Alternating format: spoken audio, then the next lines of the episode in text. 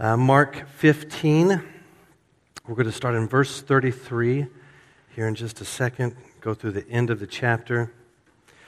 And then next Sunday, I'm pumped up. I don't know about you. I'm ready for Easter. I've been looking forward to it for a long time, since last Easter. And uh, we're going to finish our time in the Gospel of Mark next Sunday. It's going to be really special. Hope you're bringing someone with you. Hope you've already started planting seeds, and or maybe you're just working up the courage. This is the week to make the ask. It's a natural ask, a natural, easy invitation. I hope you don't come to church next week alone or just with your normal group. I hope you got some people in tow with you. Mark chapter 15, verse 33 is where we'll be this morning. Uh, one of the most traumatic days of my young life happened in the fifth grade. And it was the day we watched in class the movie Where the Red Fern Grows. And if you've ever been a little boy like me, there's something about a movie where a boy loses his dogs that just totally breaks you. And there, in front of all of my prepubescent classmates, being uh, all of them hypercritical and hypersensitive, I cried. I wept openly at the death of this boy's dogs. And uh, I tried to blame it on allergies and other things, but everyone knew the truth. Uh, it was a traumatic thing. Why would educators do that to a little boy? Put you in a position where you're going to weep openly in front of your classmates. I don't recommend it. But uh, the, what made the story so important, if you've ever read it or you've ever seen the movie, is the meaning of the red ferns. It, it's, it, it's sad that uh, the boy loses his dogs, but uh, when the red ferns show up at the end, that's the big deal. And in the book, it says that uh, legend holds that wherever a red fern grows, an angel has planted it, and that's sacred ground. Wherever you see a red fern, that's sacred ground for whatever reason. So uh, that's a big deal then in the story when the red ferns show up uh, over the graves of old Dan and little Ann. Well, you understand the meaning, the symbolism. It's not just that, oh, the dogs died and they're buried by the red ferns. That, I mean, that's true. Those are the facts. But there's a meaning to the scene. There's a meaning to the story that adds to its depth and its power. The same is true of the cross of Jesus Christ. If I were to ask you to tell me the story of his death, you could tell me details. You could tell me about his suffering. You could tell me about uh, the way he died on the cross. You could give me different, maybe you give me time markers and setting and things like that. And those details are important. They're not unimportant, they're very important. But what we're after is meaning. What does it mean that Jesus died? What does it mean that he suffered the way he did? It's one thing to be able to communicate the details, it's another to know what it means and to know it at a soul level. And you got to know that today. You got to know the meaning of the death of Christ because it will utterly change your life forever. It's an invitation, it's a call to us to believe, to trust. And this is where we want to focus our attention this morning. I don't want you to just be able to tell the story of the cross. I want you to be able to answer the question why is it so important? What does it mean? So, in Mark's depiction of the death of Jesus, uh, his depiction is a little unique compared to the other gospel writers. Mark doesn't overload us with details but he gives us meaning. It's not that the other writers don't give us meaning, but this is really what Mark is focused on is the meaning of the cross. And my goal today is for you to be able to know at a soul level the meaning of the death of Jesus. Here's our setting. Jesus has been condemned by Jewish leaders, and he's been condemned by Roman leaders. And then Roman soldiers took and mutilated him, they flogged him, and then they mocked him mercilessly. He was mocked by the soldiers that whipped him. He's then taken and nailed on a cross. They pinned uh, large metal spikes through each wrist, and then they put his feet together and they drove one more spike through the top foot, and then it went through the bottom one into the wood below. And they hoisted that cross up and sat it in the earth, and there Jesus hangs on the cross. As he hangs on the cross, the spectators on this day, they mock him without end, without mercy. They scoff, they spit, they curse, they swear, they hate him, and they heap suffering upon suffering on Jesus. And that's where we pick up our story. Mark chapter 15. Jesus is on the cross in verse 33. Follow along with me as I read. We'll read to the end of the chapter. At the sixth hour, darkness came over the whole land until the ninth hour. And at the ninth hour, Jesus cried out in a loud voice, Eloi, Eloi, lama sabachthani, which means, My God, my God, why have you forsaken me? When some of those standing near heard this, they said, Listen, he's calling Elijah. One man ran, filled a sponge with wine vinegar, put it on a stick, and offered it to Jesus to drink. Now leave him alone. Let's see if Elijah comes to take him down, he said. With a loud cry, Jesus breathed his last.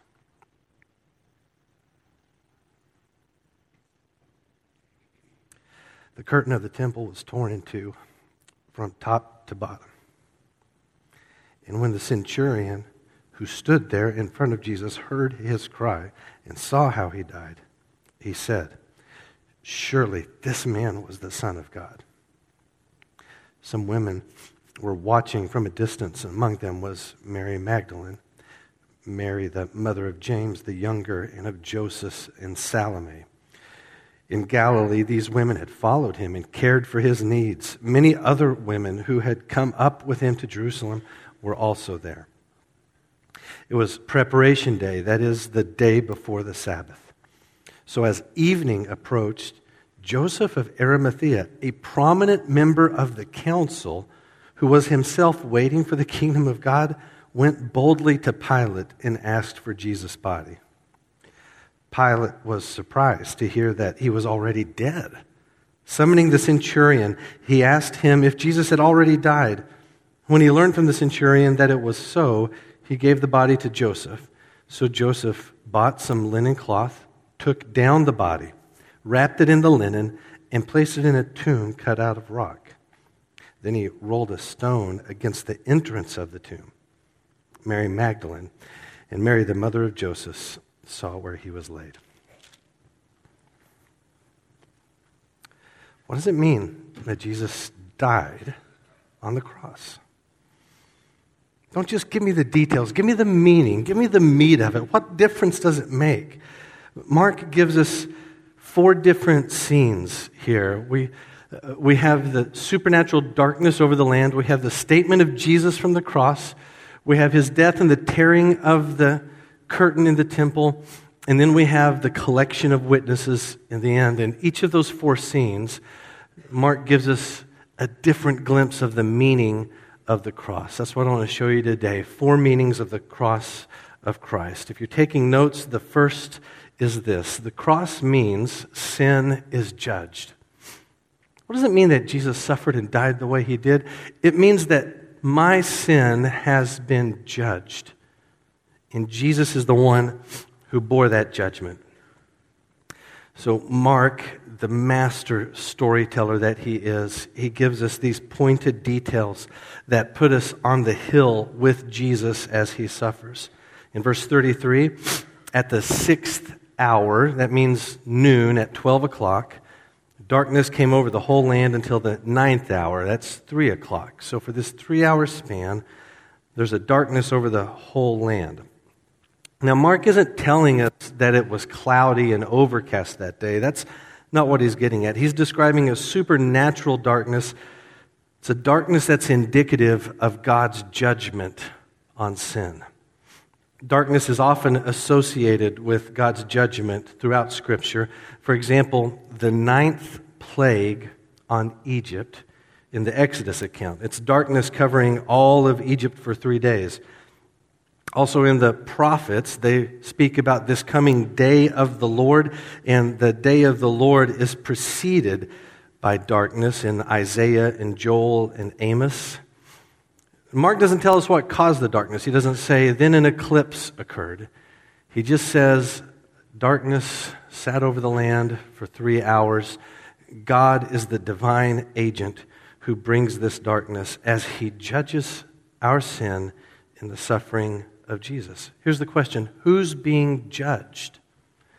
As darkness comes over the land, who's the one being judged? Is it, is it the religious leaders who have concocted this lie and schemed to get Jesus executed? Are they the ones under judgment? No, it's not them. Is it the Roman authorities? Pilate, the governor, who sentences Jesus to death in order to save his own skin? Or is it the Roman soldiers who treat Jesus not like a human, but like a thing? The judgment's not on them. So, who's being judged this day? It's Jesus. Jesus is the one under the judgment of God. As he hangs in the air between heaven and earth, he who knew no sin became sin. He suffers the necessary penalty for lying words and lustful thoughts racism and hatreds of every kind, violence and anger and gossip and slander and disbelief and betrayal. God the Son suffers the judgment of God the Father for the rebellion committed by those he would save. Jesus is under judgment. And how is he judged? He's not judged merely through verdict he's judged through verdict and punishment all wrapped up together. Jesus takes on himself all of God's wrath for our sin. There's an important theological word that I think it's, uh, it's good for us to know, to tuck away, to be able to pull out every now and then. And the word is propitiation. And that's what's happening here. The word propitiation. I want to give you a definition of the word propitiation. It is a sacrifice that bears God's wrath in full and changes God's wrath towards us into favor. So, propitiation, it's a sacrifice, it's something that dies. Uh, previously, before this day, in Mark 15, that sacrifice would be an animal, or it might be uh, some fruit, grain, something like that. It's a sacrifice that takes God's wrath. The reason you offered sacrifices in the uh, Jewish temple system was in order to pay for your sin. That sacrifice takes the wrath. The reason the lamb is killed is to bear God's wrath on your sin in full. And this propitiation changes God's wrath towards us into favor. This word propitiation is used in multiple places in the New Testament. A lot of times, uh, Bible translators will not use the exact word, but they'll use a phrase like sacrificial atonement or atoning sacrifice. Let me show you one example from 1 John chapter 4 verse 10 where we find the word used. In this is love. Not that we loved God, but that he loved us and sent his son to be the propitiation for our sins. How do we know God loves us? In this way. He sent his son. He didn't outsource this work to anyone else, not to angels, not to prophets, not to leaders of men, not to us. But it's his son who came to be the propitiation. He didn't come to do propitiation, he is propitiation. He is that sacrifice on which the unfettered wrath of God falls. And he drinks in full the wrath of God for Cody Busby's sin and for your sin. And in that, he changes God's posture towards us from wrath to favor. That's what love looks like. It's what Jesus has done for you, it's what he's done for me. And this is why the cross is so beautiful and so necessary. It's necessary because there's no other way for us to offload the punishment our sin deserves. There's no other sacrifice we can offer, no good deed we can do that covers our sin. Jesus is the only holy, pure, acceptable, sufficient sacrifice that can cover our sin.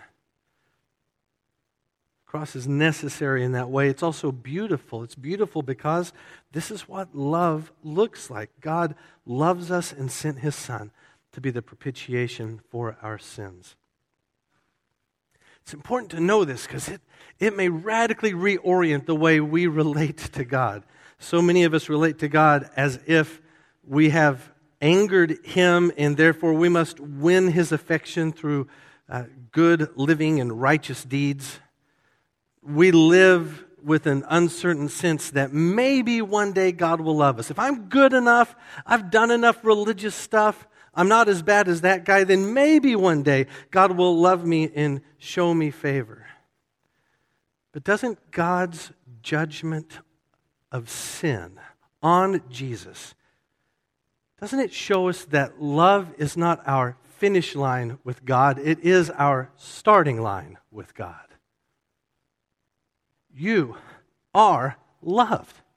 Jesus loves you. We know that because he, he came and he died and he paid the price for your sin. And that changes everything. Rather than being good in order to win God's affection, I live a holy life because of God's affection. God's love for us makes us detest sin more and more and love holiness more and more. His posture towards you is not one of perpetual anger and disappointment. He loves you. And he suffered the judgment for your sin because he loves you. Some of you need to rest in the love of Jesus today. You got to know that love is not the finish line, it's the starting line. So, what does the cross mean? Well, the cross means that sin is judged. In Jesus, in his suffering and death, your sin is judged. There's a second meaning that Mark gives us in this story. The second meaning is this the cross means that God is faithful. When I look at the cross, what meaning do I see? I, I see sin is judged, and I see the faithfulness of God. In verse 34, Mark tells us it's about the ninth hour. That's three o'clock. Jesus has been hanging on the cross for three hours now. And Jesus cries out from the cross. He says, My God, my God, why have you forsaken me? That cry from Jesus is met with more mocking from the spectators. Um, they tease him as if he's calling on Elijah. He's said something that sounds like the name Elijah in Aramaic, but it's not Elijah. They know this. I think they know this. They heap more insults and mocking on him. Oh, he's calling on Elijah to come save him. So then someone runs and soaks a sponge in some sour, nasty uh, vinegar wine, puts it on the end of a stick, and pushes it in the face of Jesus. It's hard to tell if this is an act of mercy or an act of continued mocking. Uh, in Mark's context, it seems to add to the mockery, perhaps. And then they say, Leave him alone. Let's see if Elijah comes to rescue him. In, in ancient Judaism, there was this belief that the prophet Elijah who had not died but had been taken up by God into heaven, there was a belief that Elijah would return before the end of all things. Also, a belief that perhaps Elijah was a help to people in times of need. So they're heaping this mockery on Jesus. His suffering is not lessened in any way up until the moment of his death. I want us to spend a little bit of time with Jesus' cry in verse 34 My God, my God, why have you forsaken me? These words of despair are Mark's only recorded words of Jesus in, from the cross. Uh, he doesn't record Jesus calling for forgiveness of others as Luke does. There's no concern expressed for his mother as found in John's gospel. No offer of salvation to the repentant thief on the cross next to him as in Luke's gospel. No triumphant cry of achievement. It is finished, like we find in John's gospel. Mark just gives us this one cry of abandonment. why is that? Is that because Mark doesn't have all the details or the other writers invent details?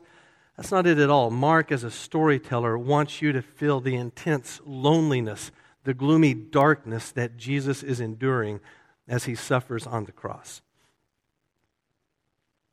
Jesus cries out, My God, my God, why have you forsaken me? It's a quote from Psalm 22, verse 1. Psalm 22 is a really amazing piece of scripture. Uh, it, the speaker in Psalm 22 is the king, it's King David. But as New Testament writers and believers, as they looked back on Psalm 22 in light of the death and resurrection of Jesus, what they found was that it wasn't just David who was speaking, it was the greater David, the super David. It was the Messiah who came from David's lineage who's the speaker in Psalm 22. And in Psalm 22, the speaker describes intense agony and suffering. He's in torment because God is silent to him. He's in torment because scorn is heaped on him from the people around him. He's in torment, suffering excruciating physical pain. All this described in detail in Psalm 22. That's the psalm that Jesus speaks from on the cross. My God, my God, why have you forsaken me? It's a headline to a whole body of literature. So when we read Jesus' words from Psalm 22, we should feel the real loneliness and the agony of the moment. But Psalm 22 is not simply a psalm of agony. Psalm 22 goes back and forth between statements of despair and statements of trust. It's not all darkness and loathing, it is bold statements, prayer, beckoning God, come help me quickly, my strength, come to my side, and tr- words of trust and triumphant victory. In the face of all this suffering, trust victory. Praise and exaltation come through in Psalm 22. Let me show you one line from Psalm 22, verse 24. The same speaker who's cried out, My God, why have you forsaken me? also says, God has not despised or detested the torment of the afflicted. He did not hide his face from him, but listened when he cried to him for help.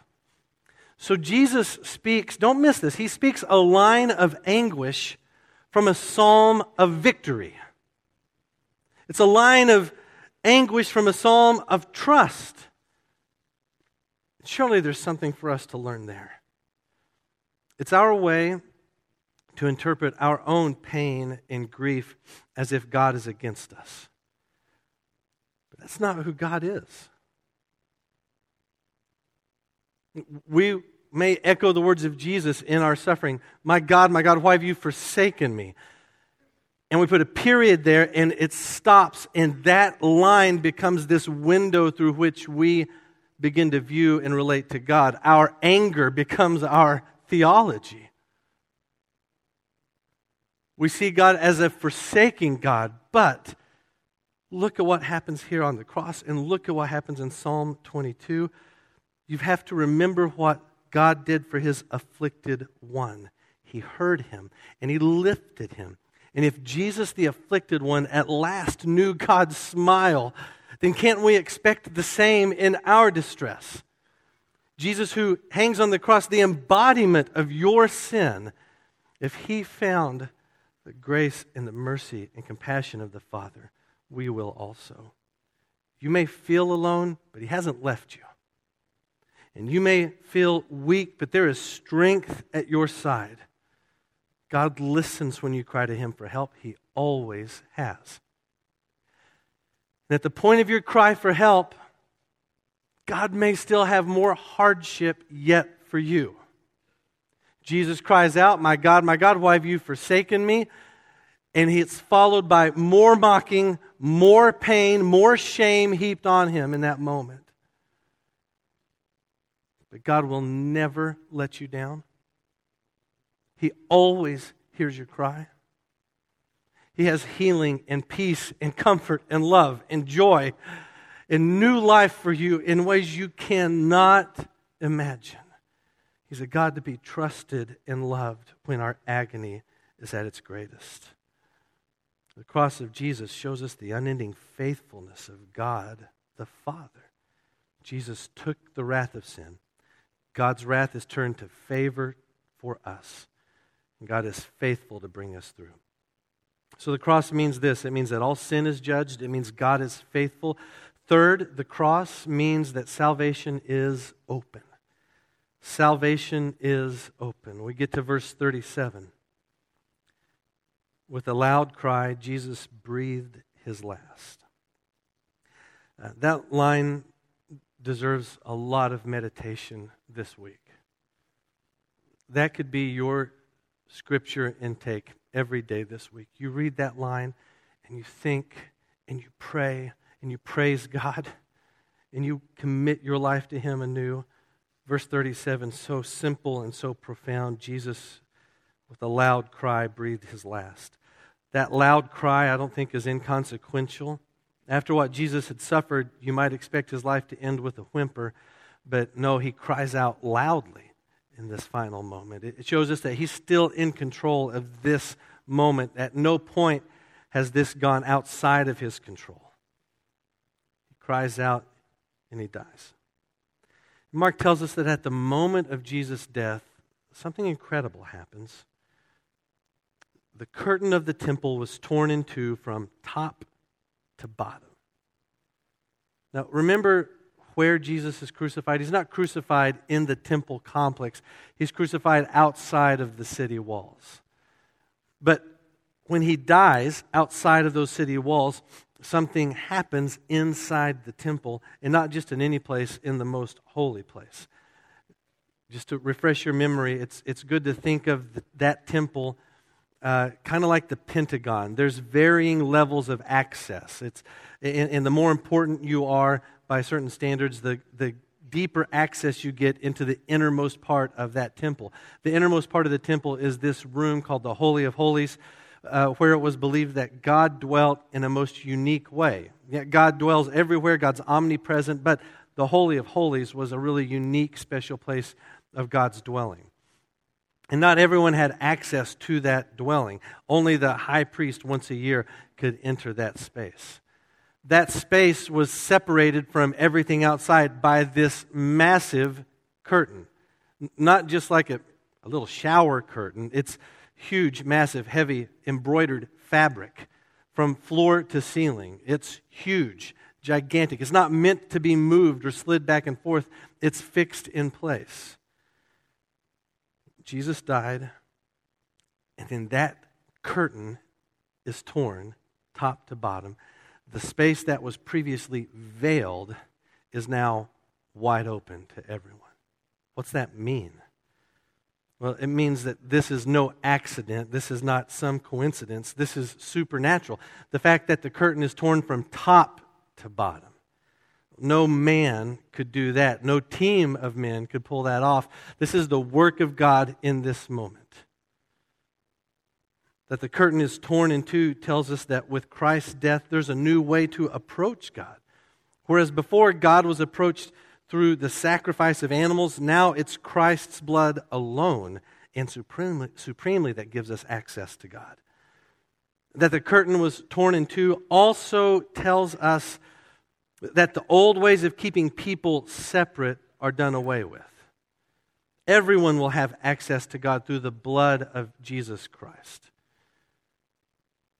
So, if you are a follower of Jesus, a question to ask at this point in the story would be this Does the meaning of that torn curtain have a reflection in my life? If God has done this work and now Jesus is the avenue through which all people have access to God through faith in Him, does my life bear evidence that this has happened? If the torn curtain means that the old ways of separating people are over, do you love people from all walks of life with the intensity and the value of Jesus? if the torn curtain means salvation runs through Jesus and only through Jesus, then are you working to, to spread that message, to make it known that salvation is open to all those who are called by God, who believe in Him? Who are you sharing your faith with? Christian, who are you discipling? Not in some indirect way. I mean, whose spiritual growth are you responsible for? Is lostness around the globe impacted because of you? Are, Are you praying for your missionaries? Are you giving to your missionaries? The tearing of the curtain has meaning beyond just a detail in this story. If salvation is open to all people, then we've got to give our lives to bring them to Jesus. So the cross has meaning. It means sin is judged. It means God is faithful. It means salvation is open. Finally, the cross means a new people are made. A new people are made. In this last scene of this story, uh, we see responses to the death of Jesus from three different people, groups of people. The first is in verse 39. It's a Roman centurion, one who's there by Jesus as he dies. Verse 39 says, When the centurion who stood there in front of Jesus heard his cry and saw how he died, he said, Surely this man was the Son of God.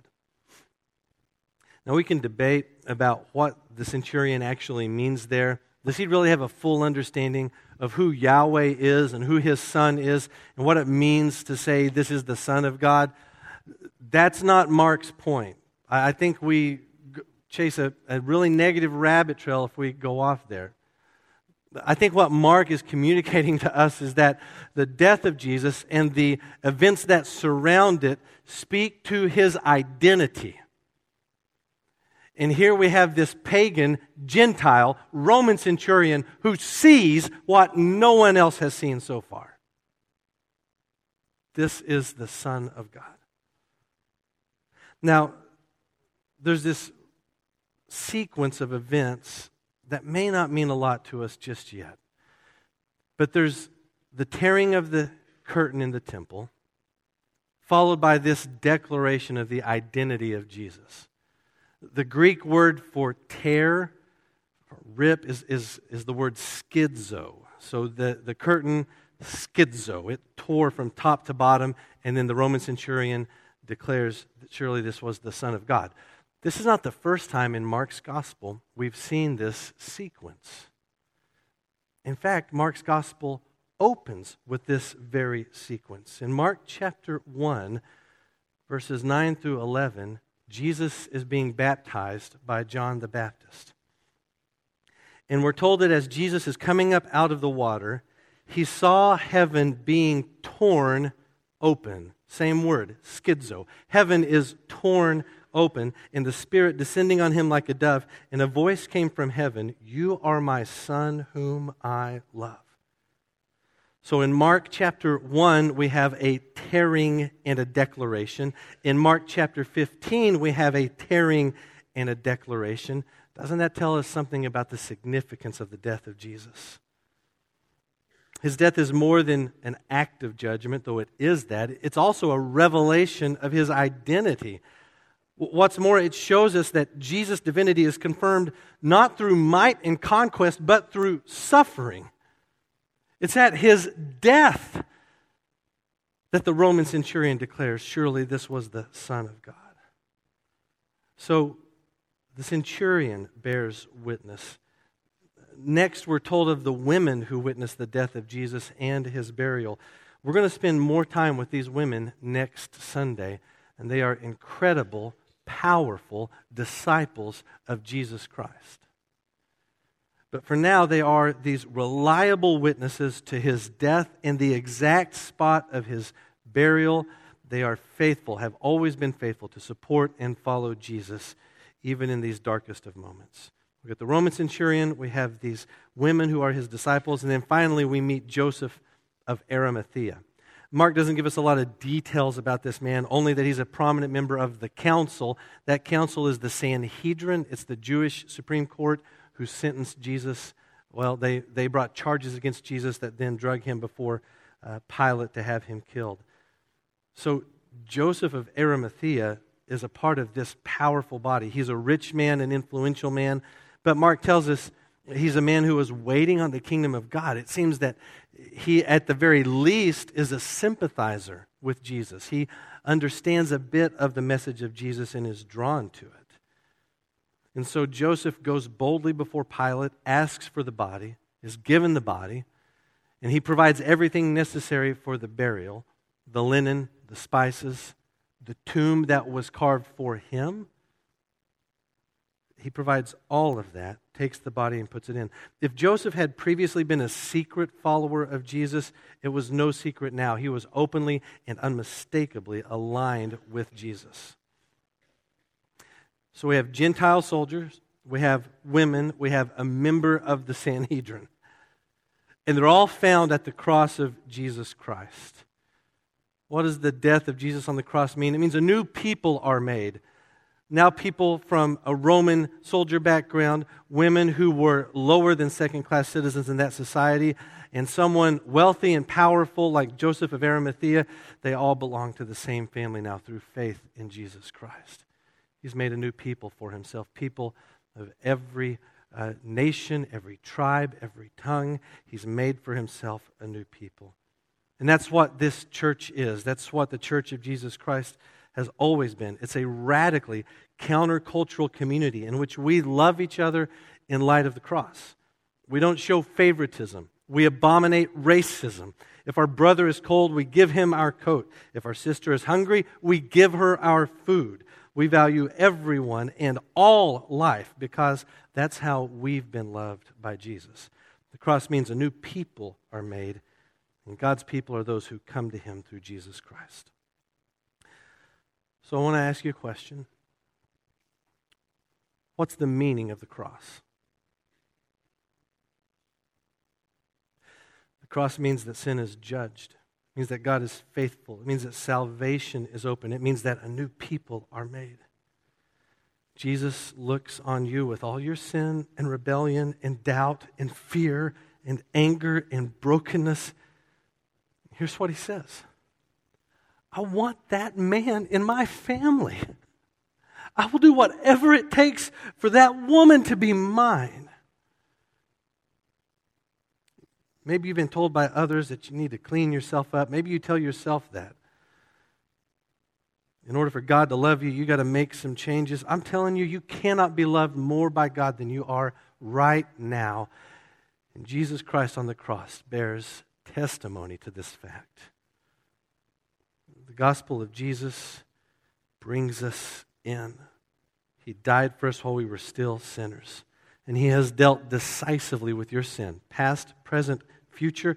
He's done that to give you new birth into a living hope.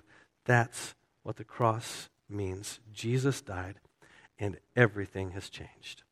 Would you pray with me, please?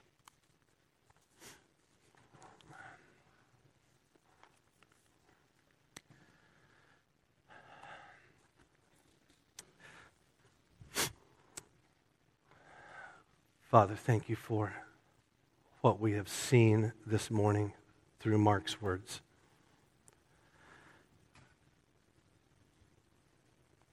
It's hard to take in all that it means, all that it represents. But I know it's love. I know that it's grace. I know it's you coming for us. Father God, thank you for your love. Thank you for the cross on which Jesus died. To you, God the Son, we praise you, Jesus. Thank you for laying down your life for us. Thank you for enduring every mocking word, every physical blow, every moment of anguish, and the spiritual torment.